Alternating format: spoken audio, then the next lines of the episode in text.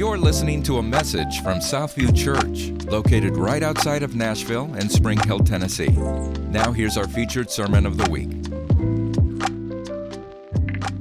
Now, after the Sabbath, towards the dawn of the first day of the week, Mary Magdalene the other Mary went to see the tomb. Behold, there was a great earthquake, for the angel of the Lord descended from heaven. He came and he rolled back the stone and sat on it.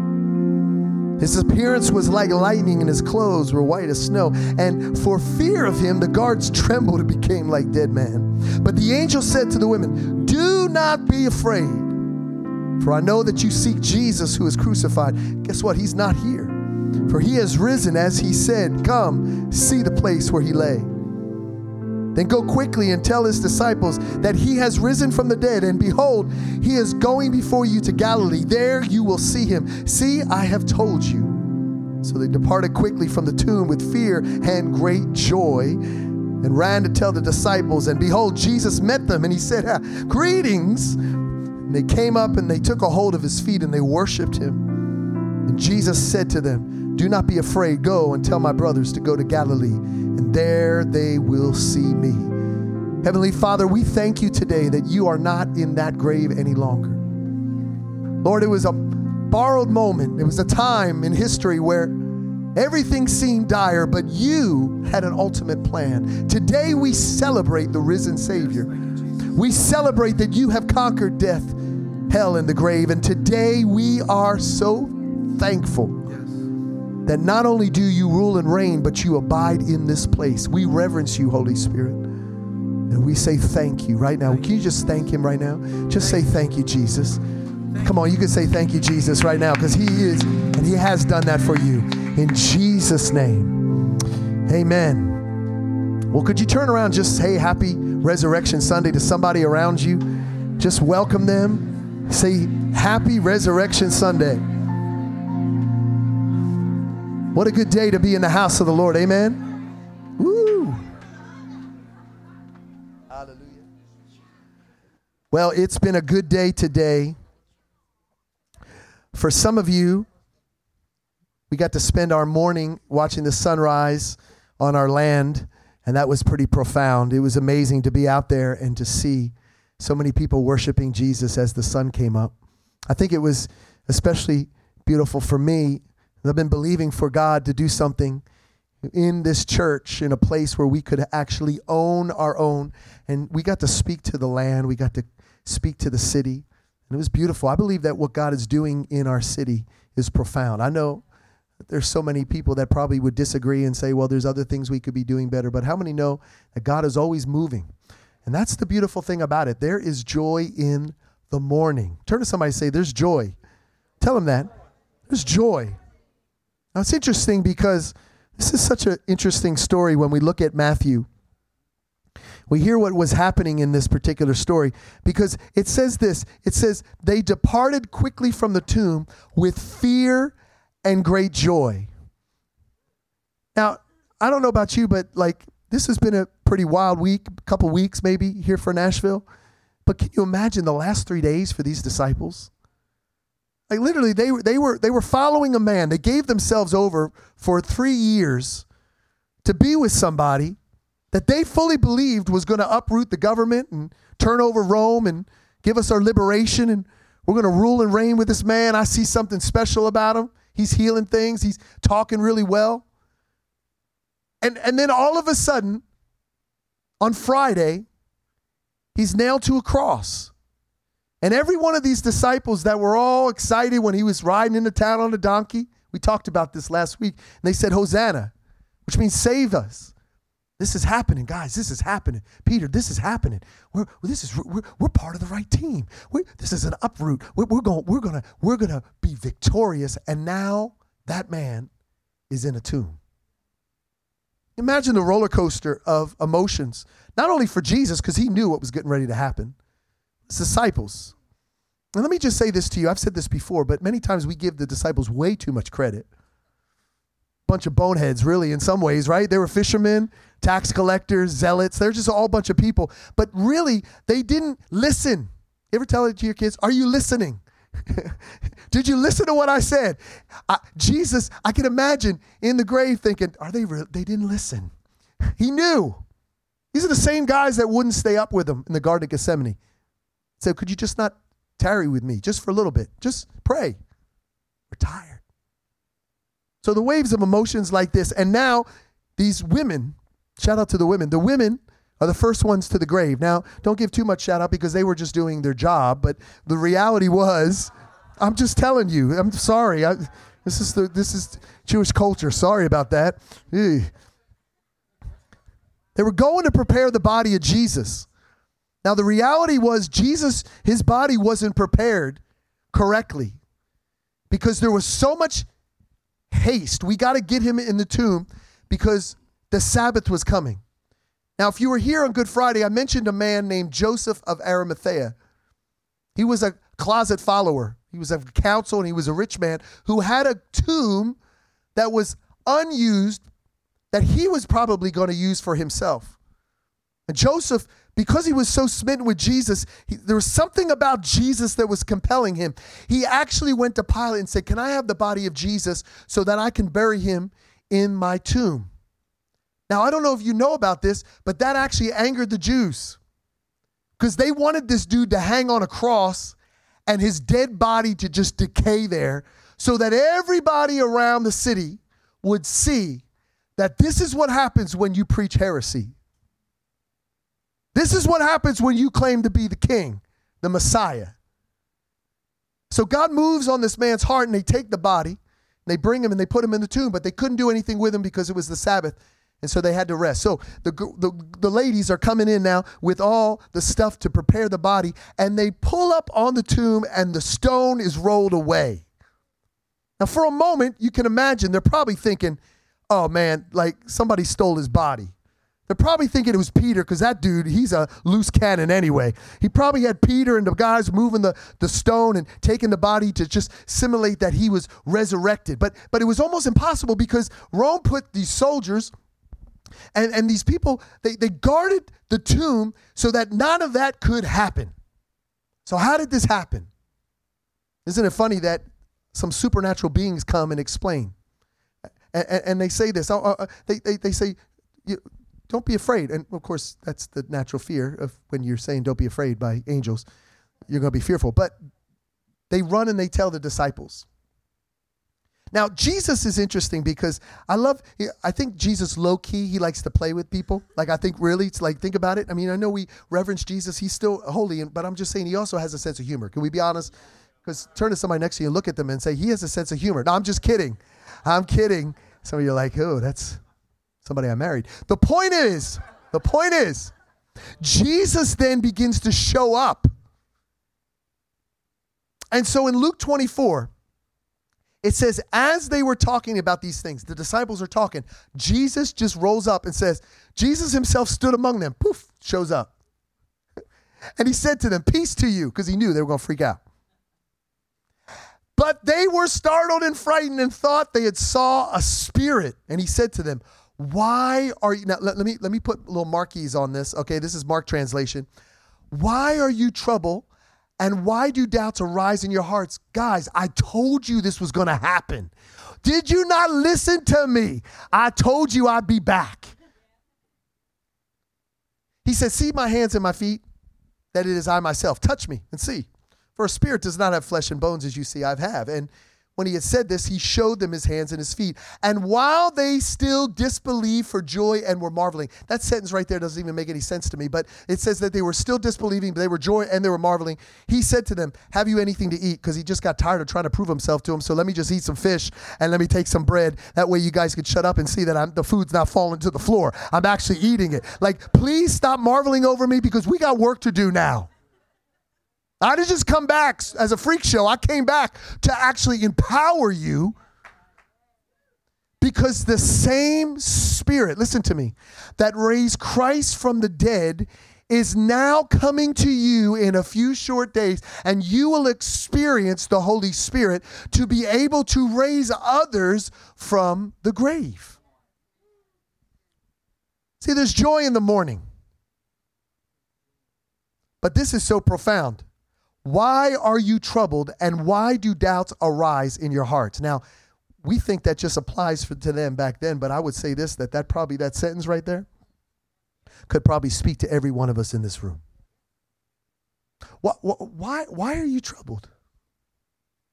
Why do doubts arise in your hearts? See, we're celebrating the victory of the grave over the grave. Jesus, the victory from the grave. Let me say it that way. But but the reality is, as many of us will leave here and we'll still be troubled. We know he rose from the dead. We know he defeated hell, sin, and the grave. We know that he did these things, yet we're still troubled and we still have doubts. But, but isn't Jesus so kind to us that he continues to reveal himself to us? Because I believe that one of the reasons why we have doubt is because we're not daily being replenished in his promises. Psalms 30 says this. This is David singing this. He said, I will extol you, O Lord, for you draw me up and have not let my foes rejoice over me. Oh Lord, my God, I cry to you for help. Have you ever been there? Have you ever cried out to Jesus? Have you ever been, had that bad of a day? And you've healed me. Oh Lord, you've brought me and my soul up from Sheol. You've restored me to life from among those who go down to the pit. Sing praises to the Lord, O you saints, and give thanks to his holy name. For his anger is but for a moment, but his favor is for a lifetime. That's a good word right there. Weeping may tarry for a night, but joy comes in the morning.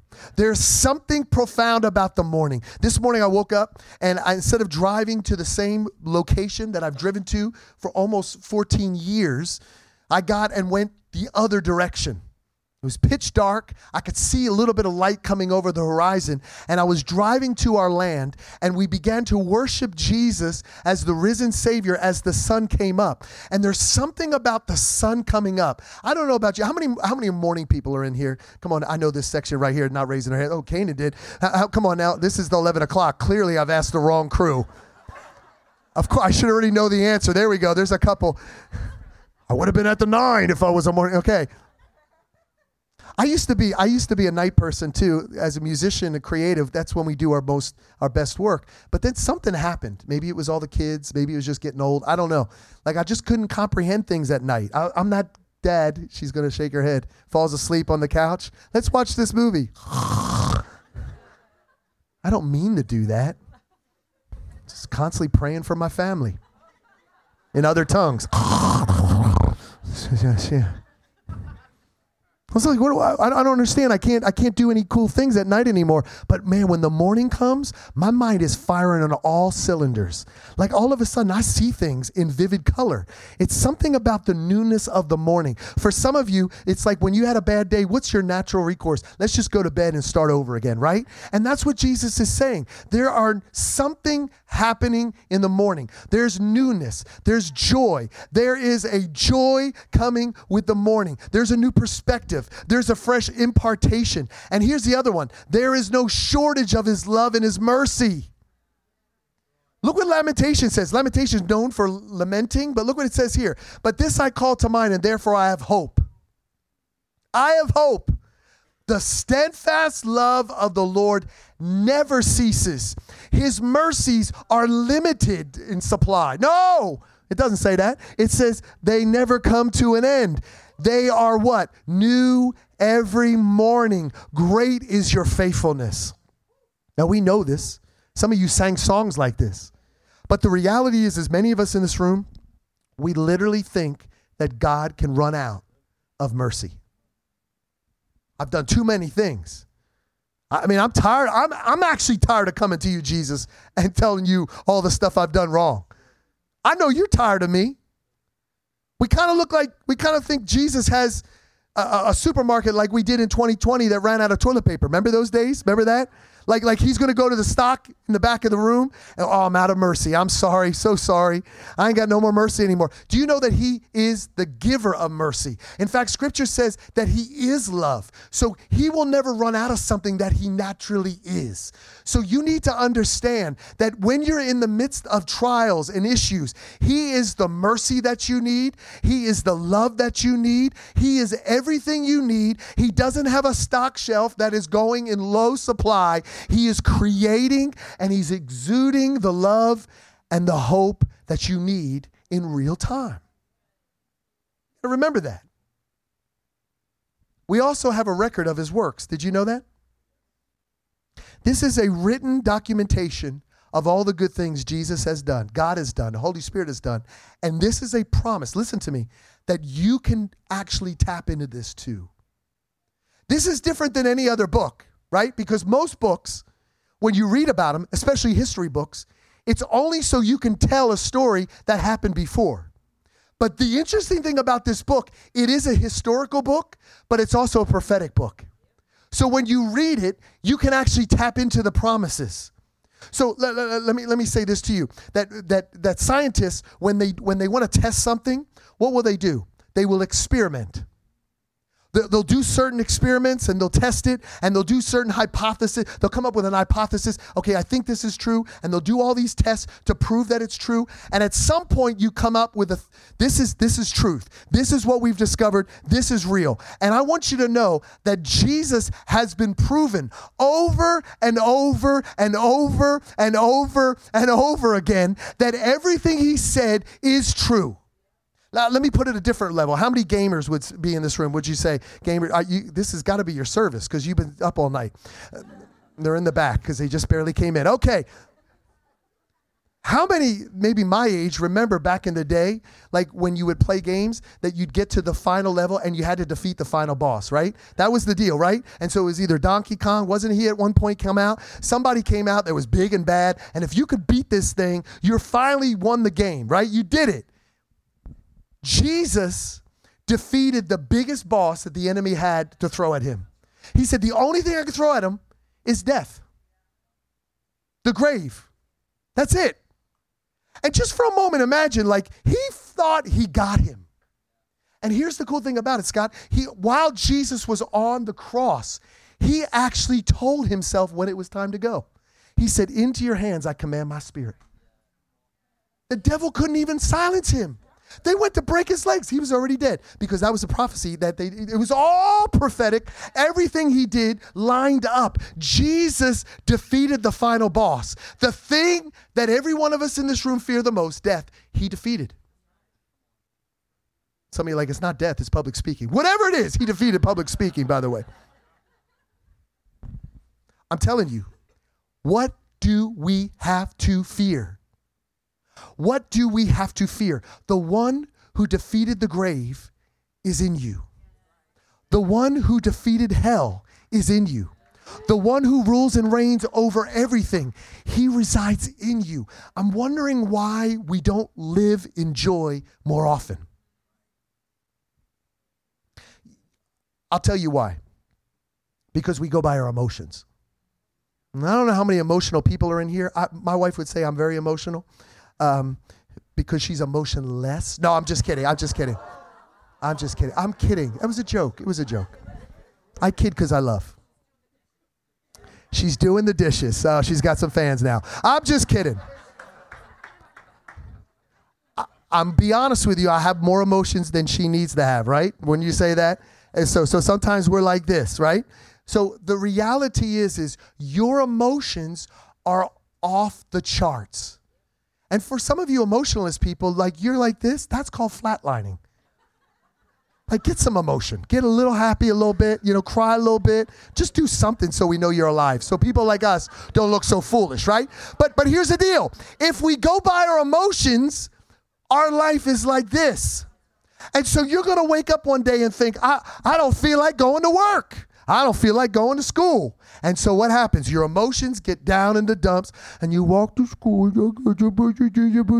and there was the joy? Where's the joy? You've allowed your circumstances to dictate your life.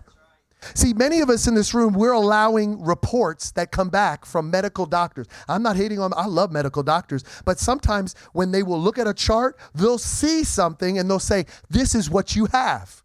But how many know that God has given you the ability to overcome sickness and disease? Why? Because scripture says this by his stripes we're healed. It was prophesied in Isaiah. So here's the deal when you've been diagnosed with cancer, Jesus says, I will clean and heal your blood, and I will be your healer. So even your reports shouldn't steal your joy. Let's keep going. How about your relationship status? For some of us, that shows us that we've we've become the, we've done it. We did it. I found my man, I found my woman, whatever it is. Or maybe you're in a relationship, maybe you're married and things aren't really well. And so you're looking at your life through your relationship status. But Jesus can heal your relationships. So even your relationships shouldn't speak to your emotions. What I'm saying today is we should rise above every circumstance. Your bank account, you're scrolling through your app and you're realizing there's no one in front of those zeros, it's just zeros. Like that's real. Anybody? We're Like okay, that's where we're at. Okay. Uh, do you know that Jesus says that your finances shouldn't dictate your joy? Because how many know when payday comes, some of you like, oh yeah, and then next Friday, oh man. Romans 6:23 says for the wages of sin is death. Everything that we've gone through, the sin that so easily besets us is leading you to a grave that Jesus conquered. Just think about that for a moment. The ultimate goal of the sin that is in your life is to kill you. But Jesus conquered the grave that's trying to kill you. So let, let, let, me explain what took place here. Jesus, a man without sin, died for our sins. What that says is that he was and still is the spotless lamb. Let me, let me just share this with you. Some of you may not know this, but before Jesus came, in order for us to be in right standing with God, we had to find a spotless lamb. You know the little sheep, oh, bah, those, those guys. They, they, like you, you take one of them. You'd be like, come with, come with me. You look great. Oh, thank you. Come on with me. We're going to go in the other room. Oh, thank you so much. Here, I want to introduce you to the priest. Oh, it's so good to meet you. you know, so like, like that. It was, and you're like, wow, that's so horrible. It was. It was gross. It was grotesque. And what you would do is you would project your sin on this lamb. And the lamb was, it didn't do anything. That was the point. And if we go back to Passover, it was the blood of the lamb that they would put over the doorposts so that the spirit of death would pass over so that your firstborn could live.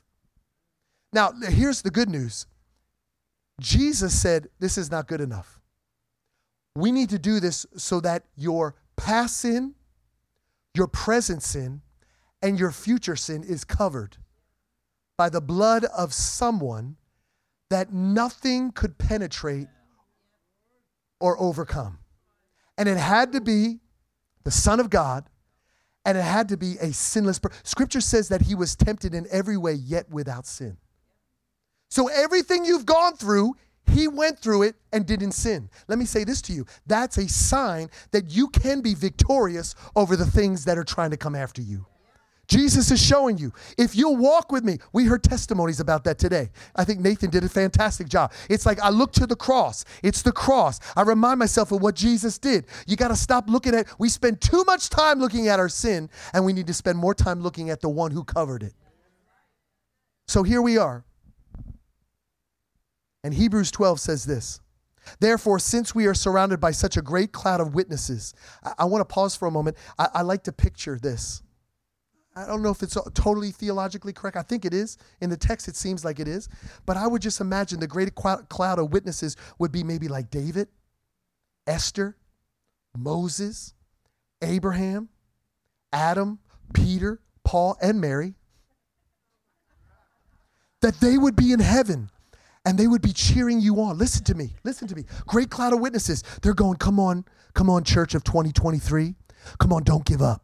Don't give up. I know it's getting crazy down there. I know they're trying to come after your kids. I know there's all sorts of indoctrination, but listen, don't give up. Don't we're cheering you on. We're cheering you on. Come on, Southview. Come on, Southview. Come on, people. I mean, they are cheering you on. And meanwhile, we're down here going, Does anybody hear me? Does anybody see me? And it says there is a great cloud of witnesses. Let us also lay aside every weight and every sin which clings so closely, and let us run with endurance the race that is set before us, looking to Jesus, the founder and perfecter of our faith. Some translation says the author and finisher. For who the joy that was set before him endured the cross, despising shame, and is seated at the right hand of the, of the throne of God. He looked at the cross. He knew full well what it was going to cost. He was going to be tortured physically, mentally, emotionally, spiritually, in every way. And he subjected himself to his very creation with joy because he looked and saw you, me, our children, our children's children. And he said, If I'm going to do it, I'm going to do it for the generations. I'm going to do it for the people. I'm going to allow them so that they can come and spend eternity with me in heaven. If that doesn't fire you up, you got to check your pulse. Remember that joy that you used to experience on the last day of school? Some of you, like, you're getting ready to go back to school. You've been off all week, and there's dread and fear in your eyes. Do you remember that day? Some of you, it's been a long time since you've been in school. Like, like that, like, ooh, so, or how about this? For those of you working now, putting in the hard work, that Friday before a long vacation, Ooh, you're not answering calls. You could care less. I'm like, these emails that go to that guy covered for me. I could care less. I'm out. That joy is just a small percentage of the joy we should feel when we come into the house of God, knowing that He paid every price for you and me. There is no reason why your pastor or your worship leaders should say, Come on, church, let's worship. You should have a song on your lips because the reason why you even have lips and you even have breath, come on, is because Jesus gave it to you. And so when we sing praises to Him, it's just a small way of me giving back to Him what I could never repay the love, the joy, the forgiveness, the salvation, the healing, the hope, the breakthrough, the transformation He has given to me daily. And that's why I'm saying, church, we got to wake up. We have to have joy in the morning. I'll even flip it here for those of you that are into words and, and phrases. There's joy in the morning with a U. And I got your attention now. You're like, what are you saying? If we really know Jesus and we're next level Christianity, then we should rejoice in the bad times.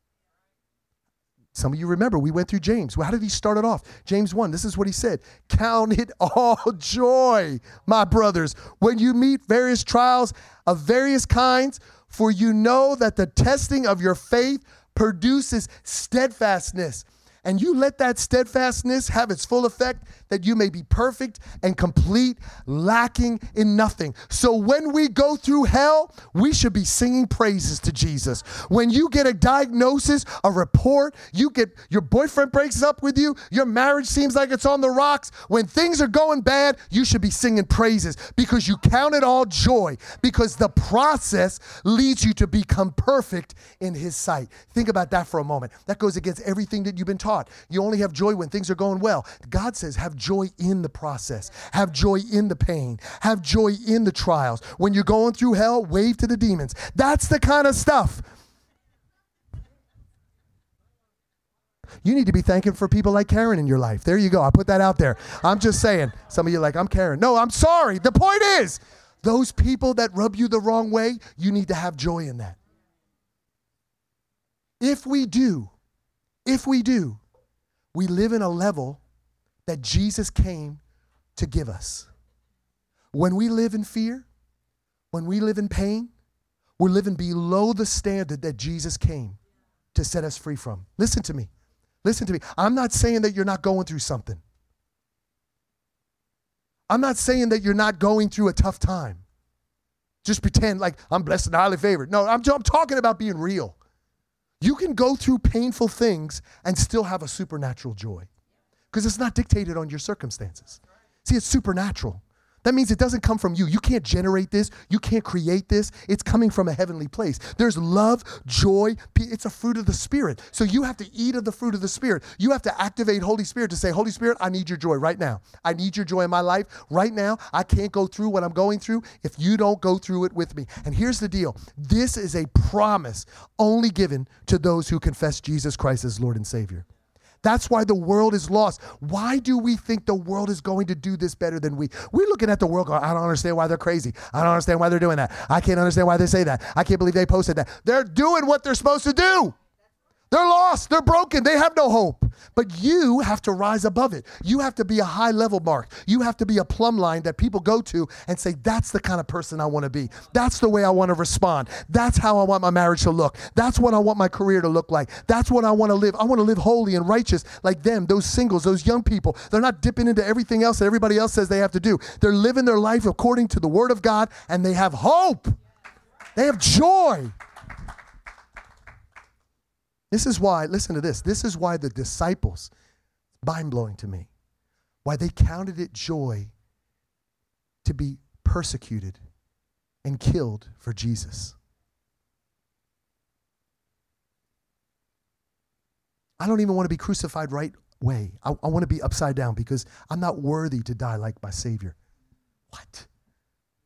What? That's next level joy. So here's what I believe is that what we did earlier today, Leanne led us in this, is that there were testimonies today. The reason why we did that is because I want you to see that there's power in your testimony. And notice that the testimonies weren't all finished. You got to get this. You got to hear me here today because many of you, we think that a testimony is a finished work. A testimony is also the process. And so we, we, we, we, we have the finished work over here. You know what that is? The blood of the Lamb. Romans says they overcame him. They overcame the enemy by the blood of the Lamb. It's done. It's done. It's already done. It's finished. You don't have to earn it. You can't replicate it. It's done for you. It's free. But then you partner that with the word of your testimony. And now you can overcome every obstacle and every demonic force that would try to come after you because you partner with what Jesus did. And you say, I may not be completely healed, but guess what? I'm walking towards my healing. I may not, my marriage may not be perfect, but guess what? We're being restored. Come on, my kids may not love Jesus yet, but I believe they will one day. Come on, I may not know where I'm going, but I know God is with me and I know He will never leave me nor forsake me. See, if you have that kind of process, process and you have that kind of testimony, you will overcome the enemy and he will realize that when he comes knocking at your door, you're not going to answer. Not going to take the bait. Not going to do it. So today, all the churches all over the world are celebrating the risen Savior. I want to remind you next week, he's still risen. Just so you know, I just I because sometimes people think, well, just make sure we, you know, Jesus rose on this day. No, no, he rose every day, and in fact, he is risen. It's already done. It's past tense. And here's the good news: that what we did here this morning is pretty much every Sunday. I mean, we, we don't go above and beyond. I mean, we don't have any flashing lights, and we don't we can't bring in animals here because we rent this place. All that stuff, you know, all the things that the other cool churches do. This is pretty much what we do every Sunday. Why? Because the same power that is being released today on Resurrection Sunday is now living in you, Mary B. It's in you. We don't have to talk about Jesus. It's in you, Luke too. And I don't have to talk about Jesus like he is a past tense person but he's abiding in you. I want you to realize this the resurrection power that took Jesus out of the grave, it's in Papa Chuck. Because I think if we really understood that, we would operate differently. We would pray differently. We would believe differently. We'd read the word differently. We'd walk differently. You'd work differently. You'd walk the schools of your high schools differently. You'd do things differently. You'd, you'd, approach your marriage differently. You'd raise your kids differently. You'd honor your parents differently. Why? Because if you realize the Holy Spirit that raised Jesus from the dead, that caused blind people to see, these people to rise up like Lazarus, that lives inside of you, you would realize all bets are off. Like, listen, anything God wants me to do, I'm going to say yes to because He walks with me. If I'm going through Walmart and God wants me to lay hands on somebody, I'm going to do it. And you know what? I'm not going to leave, I'm going to leave the consequences to God. Whatever God says to do, I'm going to do it because I believe that right now in our nation and this time in history, we need more outpourings of the Holy Spirit than we ever needed before. People need to know who they are in Christ. They're trying to find out their identity. Am I a man? Am I a woman? What am I? And God says, You are fearfully and wonderfully made. So sometimes they need a random person to look them in the eye and say, I see you, Jesus sees you, and he loves you. And that may be a profound statement to somebody far from God. So here's what I want to do, just with a few moments. I felt like the Holy Spirit wants me to encourage people in this room that are at the breaking point in their life. You came today I don't know. Maybe maybe you came because this is your church. Maybe you came because somebody invited you. Maybe you came because you needed a new photo for your for your Facebook page post because Brandy set up a photo booth. I don't know why you're here, but I know that God brought you here for a reason. So, with every eye closed right now, I want to speak to those in this room. I'm not going to ask you to raise your hand, but for those of you in this room that feel like you're at the end of your rope, there's some people in this room today that have had suicidal thoughts as recent as yesterday. You've actually thought about it. thought about it before, but it's, it's becoming louder in your voice, in your mind. I'm here to tell you today that that Jesus that rised, rose from the dead, he wants you to know he didn't do that for nothing. He did that for you. You're special to Him. And I want you to hear me by the sound of my voice. I, I want you to know today that joy is coming to you. Joy is coming to you. I, I prophesy joy over your mind right now. Some of you, it's been a long time since you've laughed. Some of you, it's been a long time since you smiled. The joy of the Lord is your strength.